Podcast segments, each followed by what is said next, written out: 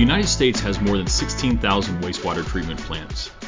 According to the American Society of Civil Engineers, on average, 81% of these plants are at their design capacity and 15% have either reached or exceeded it.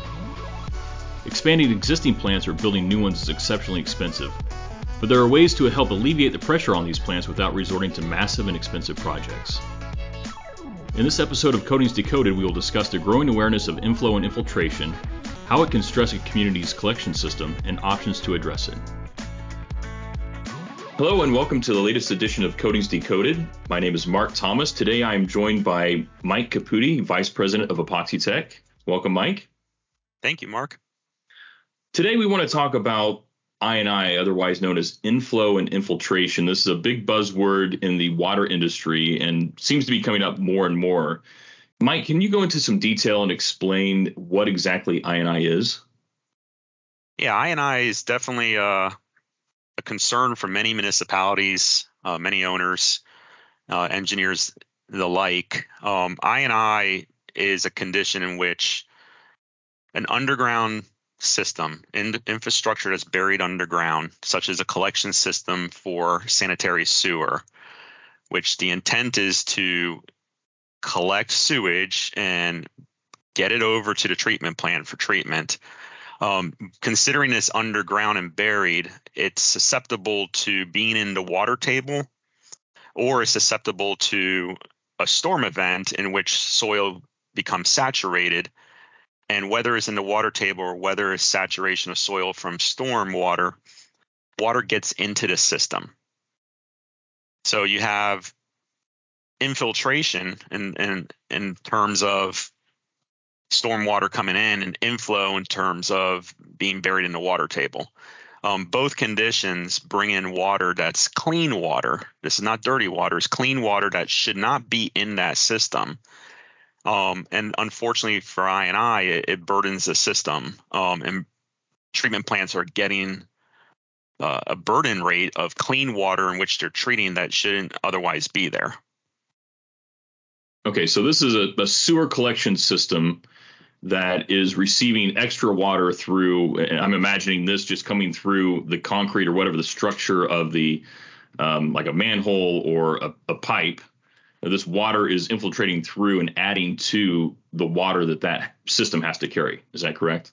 Correct. So a lot of this, a lot of a lot of the infrastructure is aged. A lot of the infrastructure is made up of a variety of different materials um, looking at some of the older infrastructure in the U.S., um, a lot of it is beyond its design life. Um, we have infrastructure in some of the old cities throughout the U.S. that are, you know, 50 years to 100 years old, and you have brick structures, you have concrete structures, you have some steel structures.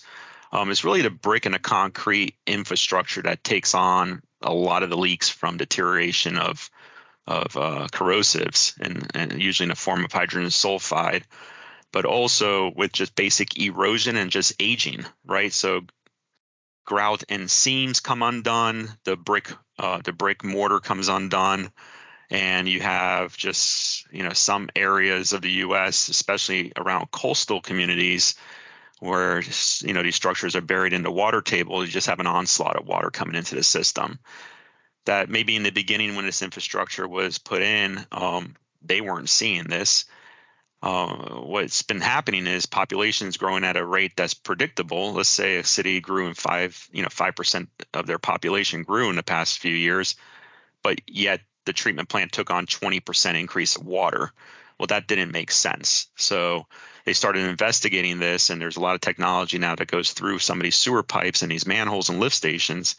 And sure enough, you know, they identified a lot of leaks because they're towards the end of their life cycle.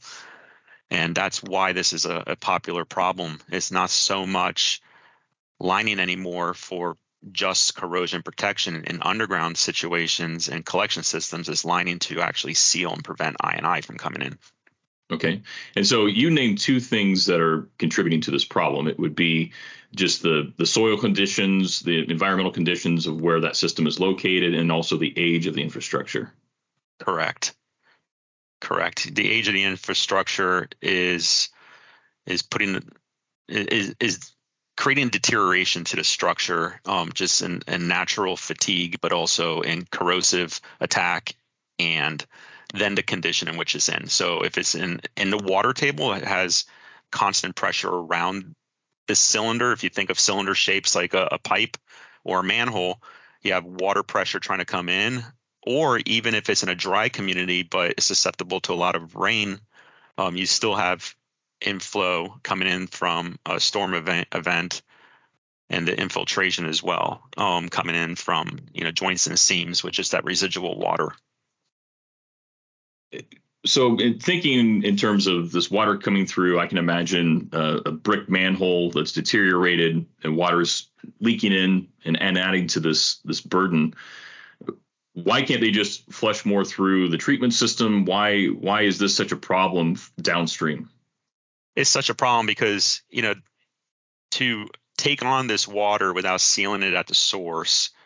If you take a look at a single manhole, for example, um, let's just take a, a scenario. This is this is an example. If you have a single manhole with a small leak of about five gallons a minute, um, that can equate to about 300 gallons an hour. You take a municipality like, for example, Miami-Dade Water and Sewer, and some other large municipalities such as the city of Chicago or LA County, um, it's not uncommon to have 50, 60, sometimes you know 90,000 manholes in their system. So let's take a smaller municipality that has the the design capacity to take on 50,000 gallons a minute. Most cities are averaging about 75% capacity by you know without the system being burdened at all. With that similar five gallon per minute or 300 gallon per hour leak condition, only takes 50 manholes for that system to become overburdened and hit what's called an SSO condition. That's a sanitary sewer overflow condition. So an overflow can occur, and that can create an environmental problem. That can create um, a burden on the infrastructure's uh, design capabilities. It could burst pipe. It could overflow into the streets. It could cross contaminate with water lines. So it, it becomes a problem right away. Even if they were to take on that volume, the reactive way to deal with it is big build bigger sewer plants. Well, that's that infrastructure is incredibly costly to taxpayers. So the better scenario to take care of environmental concerns and keep it cost effective is to be proactively lining so that we stop the leaks at the source rather than building larger plants. Before we realized this problem was happening in the industry, we were simply building larger plants and then we realized we're spending tax money in the wrong area.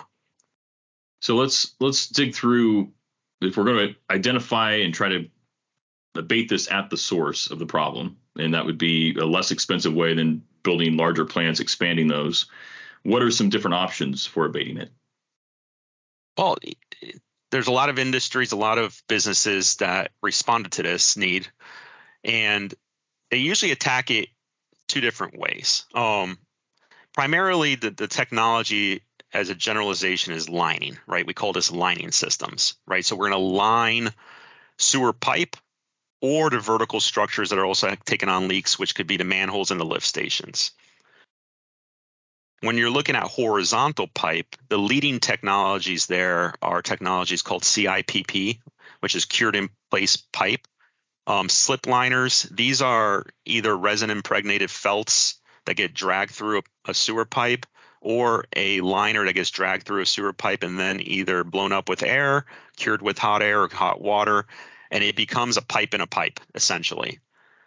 For the vertical structures, since they're more irregular. Um, you take a manhole, it has a, a, small cone and then it expands outward. It has a lot of connections, um, including lift stations, which could have a, a, variety of different designs. You need something a little bit more dynamic. So typically with the vertical structures, the lining technologies there are either sprayed on or troweled on technologies. Okay, and what what seems to be the most popular out there? Those is one less expensive or quicker than the other? Well, another another delineation delineation is um, between coatings and lining, right? So what what's popular underground is not necessarily what's popular above ground. So And then furthermore, what's popular in horizontal pipes is not necessarily what's popular with vertical structures. So breaking this down further, um, what's popular for horizontal pipe is CIPP. Um, this, this is cured in place pipe, especially for long runs of line. You could have miles of pipeline. Um, they become more effective, more efficient, and, and more economical as they mobilize for longer runs. The setup, um, bringing out the wetting trucks, bringing out the felts, um, that logistics could be quite uh, high as far as labor time and, and rates. But as you start pulling through pipe, it becomes more cost effective long term. However, we can't use CIPP necessarily in vertical structures like manholes and lift stations. And manholes and lift stations, a very popular product that is con- is is widely accepted and used, are something we call structural coatings or ultra high build, high strength polymer lining systems, whether spray applied or trowel applied. But then when you go into above ground, there's the world of paints and coatings. And there's a reason why paints and coatings don't necessarily fit below grade and vice versa. But the, but just to answer your question, a, a, very popular choice for vertical lining as opposed to CIPP lining for pipe, the vertical lining of manholes and lift stations, the popular choices are these high build polymer lining systems.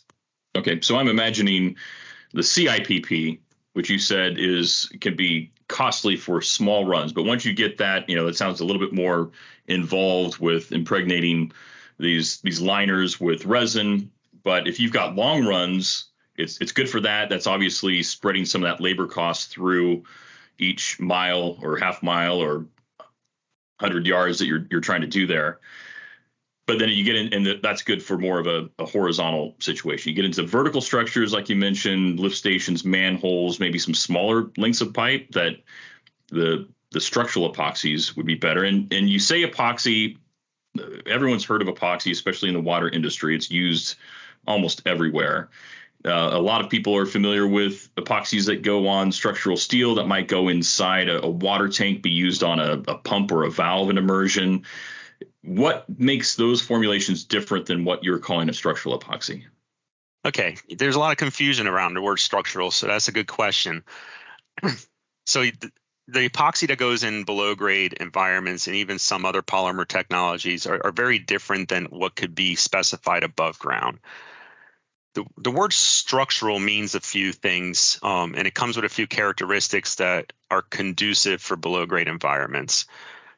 So, what we mean by the word structural could mean something completely different to another audience or even another industry. Um, I always joke around with uh, civil engineers sometimes because one of the first things that conjures up in their mind when I say structural epoxies, they're thinking, we can create a form and pour an epoxy and be, build a loading beam out of epoxy and put a building on top of it. That's not what we mean by structural epoxy. Structural epoxy in our world, when we're doing lining of collection systems, has a very specific meaning, at least to applied coatings like like a, like structural epoxies. And what that means is the film itself is very different than a lot of the films you might be used to above ground on structural steel, for example. The film itself is structural in the sense that it has high mechanical strengths. This is in terms of a high flexural modulus, high, high tensile properties, and high flexural strengths. That combination of those high mechanical properties in the film gives this type of liner an advantage in below grade environments as opposed to above ground because we're dealing with environments that are confined, hard to control variables, humidity levels that are very high, very wet conditions, um, very adverse conditions. And not that a coating manufacturer ever wants to have a coating not stick. We want to be very much bonded. But should we have to bridge something that was unforeseen or or missed because you're you're in a confined area of, only a few feet of diameter, a structural epoxy has the ability that in its film strength that should it become inadvertently unbonded in a small blister, that blister stays rigid. And if you formulate correctly and have really good wet acceptance and bond strength, it stays a rigid blister. And then if flow gets behind that rigid blister, it won't push through, delaminate, or peel back like a traditional non-structural coating that you would normally specify in steel above ground may be susceptible to. So it comes with this design advantage, or let's say a fail safe in dealing with the conditions that are very adverse and hard to control. Above ground, we have the luxury to have shutdowns. We have the luxury to have mile, um, uh, uh, sorry, pause point milestones to inspect around. We have the ability to have a large, wide area to bring in sandblasting and inspect every nook and cranny of every valley and profile that we're blasting. Below grade, we're sometimes working in live conditions, always with a lot of condensation. We're sometimes working with unidentified materials that that come up that weren't necessarily known in a condition assessment because again manhole contractors are going from manhole to manhole multiplied by hundreds if not thousands and dealing with a variety of different substrates conditions diameters of pipe and sometimes working in live conditions.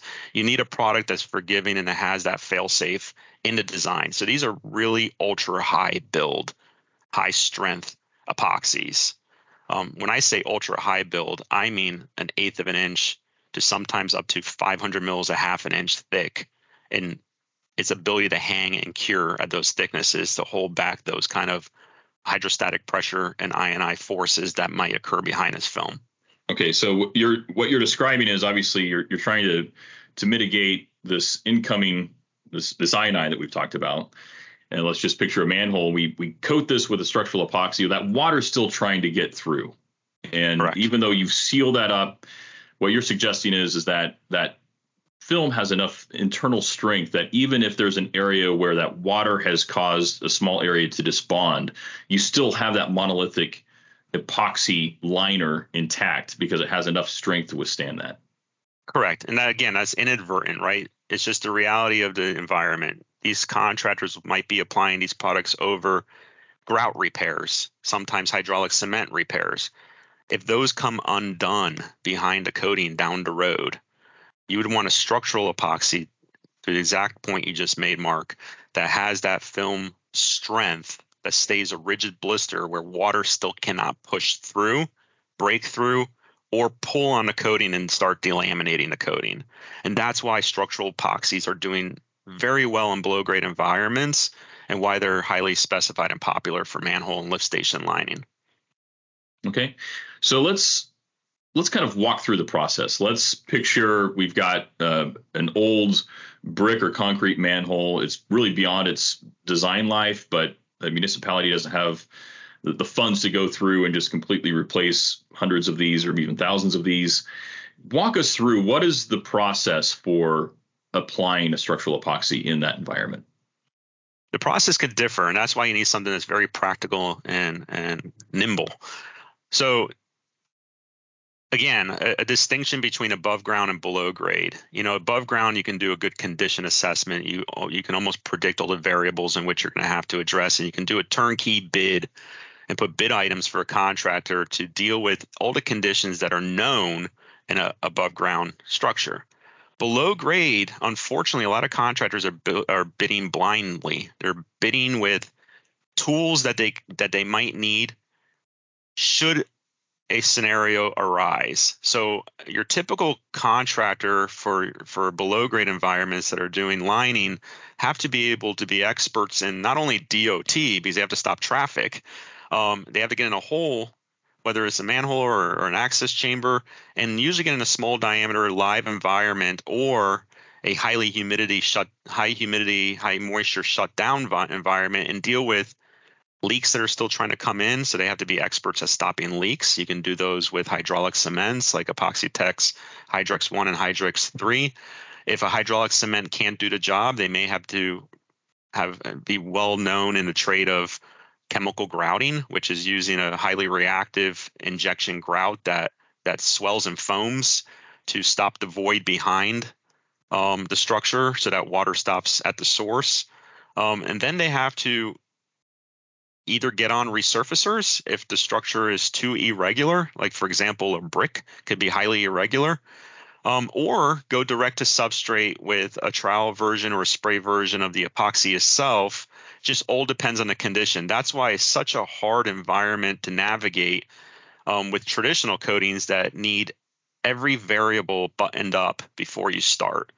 Um, you need something more practical with really high film thicknesses to give to give the contractor the necessary tools to either go direct to substrate, go direct on top of a surfacer, or go over sporadic patch and grouting repairs. Um, and with a high build epoxy, that contractor has the ability to do one of those three things. He can go direct to substrate, over resurfacers, or over patching material. So he could deal with each manhole as it throws the problems at him, um, because a lot of the times it's unpredictable. So what you're looking for is obviously because you can't do a condition assessment of every single manhole before you bid, and these contractors are bidding on packages of hundreds of manholes sometimes. Correct. That they've got to be prepared both with their their technique and with the right product line. It needs to be expansive enough to address whatever the condition is that they find when they pop that lid to the manhole. Correct. And the challenge for manufacturers like us is we need to control standards of prep. We need to control standards of inspection that doesn't overburden the, the, the price of doing these things. And we need to advise on on how do you, you know, we need to always figure out how do you mash up good surface prep standards and good quality testing um, in the execution of doing these projects, but yet still stay practical. Um, that is always a challenge. So the advantage of you know working with a company like Tnemec and others that are in this industry and, and Epoxytec is that's what we do all day long, right? So we need to at least create a minimum standard in which we know with this minimum standard you're going to have an optimized bond to the substrate but st- but then collapse and bridge the concern of the unpredictability or the, inability to have the variables known when you're in collection systems with a good product. So we need to design a practical system yet we need to control standards. And somewhere in there is the Goldilocks zone to have success. All right, Mike. So, so far we've talked about aged infrastructure. That's a big problem in the country. a lot of funds and activity are directed in that that area just because of the the size of the problem. But we also know that there's new construction going on all the time. Or do these products are they applicable to new construction as well as the refurbishment that we've talked about previously? it is applicable, and I think that's also growing in popularity. I I believe a lot of people are starting to realize that your everyday shop paint that you slap onto a manhole can only be so good for so long. Even when they're constructing manholes, they're usually stacking cylinders on top of one another. And without a proper sealant or a wrap on the outside of that, water is still going to find its way through those joint seams. As a matter of fact, I was just talking to a contractor not too long ago that applies a competitive system and has issues because although it's dry at that moment, when they apply their their their coating, water starts pushing from those joint seams and usually what contractors are doing are just rubbing down with a hydraulic cement after they stack it and those are not keyed in those are not blasted into a nice profile. It's just really rubbed down and feathered. Um, so those hydraulic cement repairs eventually become undone. And if you, again, if you have a non-structural coating or you have something that doesn't stay rigid um, with high flexural strengths, that water again can start pushing when it starts finding its way between those grout repairs. So even for new construction, especially if you know you're going to be in the water table. It behooves the owner and the engineer to to engineer structural epoxy or, or structural coating system that can remain rigid, remain bonded around the areas that it is biting to, so it can have that bridge for areas that become undone or unbuckle down the road. And again, not that we want that to happen. It's just the reality of the situation. Uh, it's just the way the world is right now with underground infrastructure we there's not enough money to do things um, engineered with proper joint sealing for every situation because it's just cost prohibitive. There's funding. A lot of the funding does go to does go to rehab primarily, and then the really smart owners and engineers who want to be more proactive, they realize let's engineer the right system from the beginning before just specifying a coating for H2S protection, but not for I and I So maybe that can work in some very dry areas, um, but in especially coastal areas or areas in the water table, you know, we're out of Florida. Almost every manhole is in the water table in Florida. It's good to have structural coatings from the get go um, to have a really good preventive maintenance lining system. All right. Well, Mike, I really appreciate your time. We hopefully gave a good overview of what inflow and infiltration or I&I is all about, the problems that it's causing to treatment systems and collection systems in the country, and then a variety of ways that that owners and engineers can consider for abating and mitigating some of that activity that they're trying to to avoid or prevent in the future. So, Mike, thank you very much for your time. I appreciate it. That was a pleasure. Thank you. Thank you as well. Thanks again for joining us. For more information on structural epoxies, visit epoxytec.com. And continue to get the latest information on high performance coatings by subscribing to Coatings Decoded on your favorite podcast platform.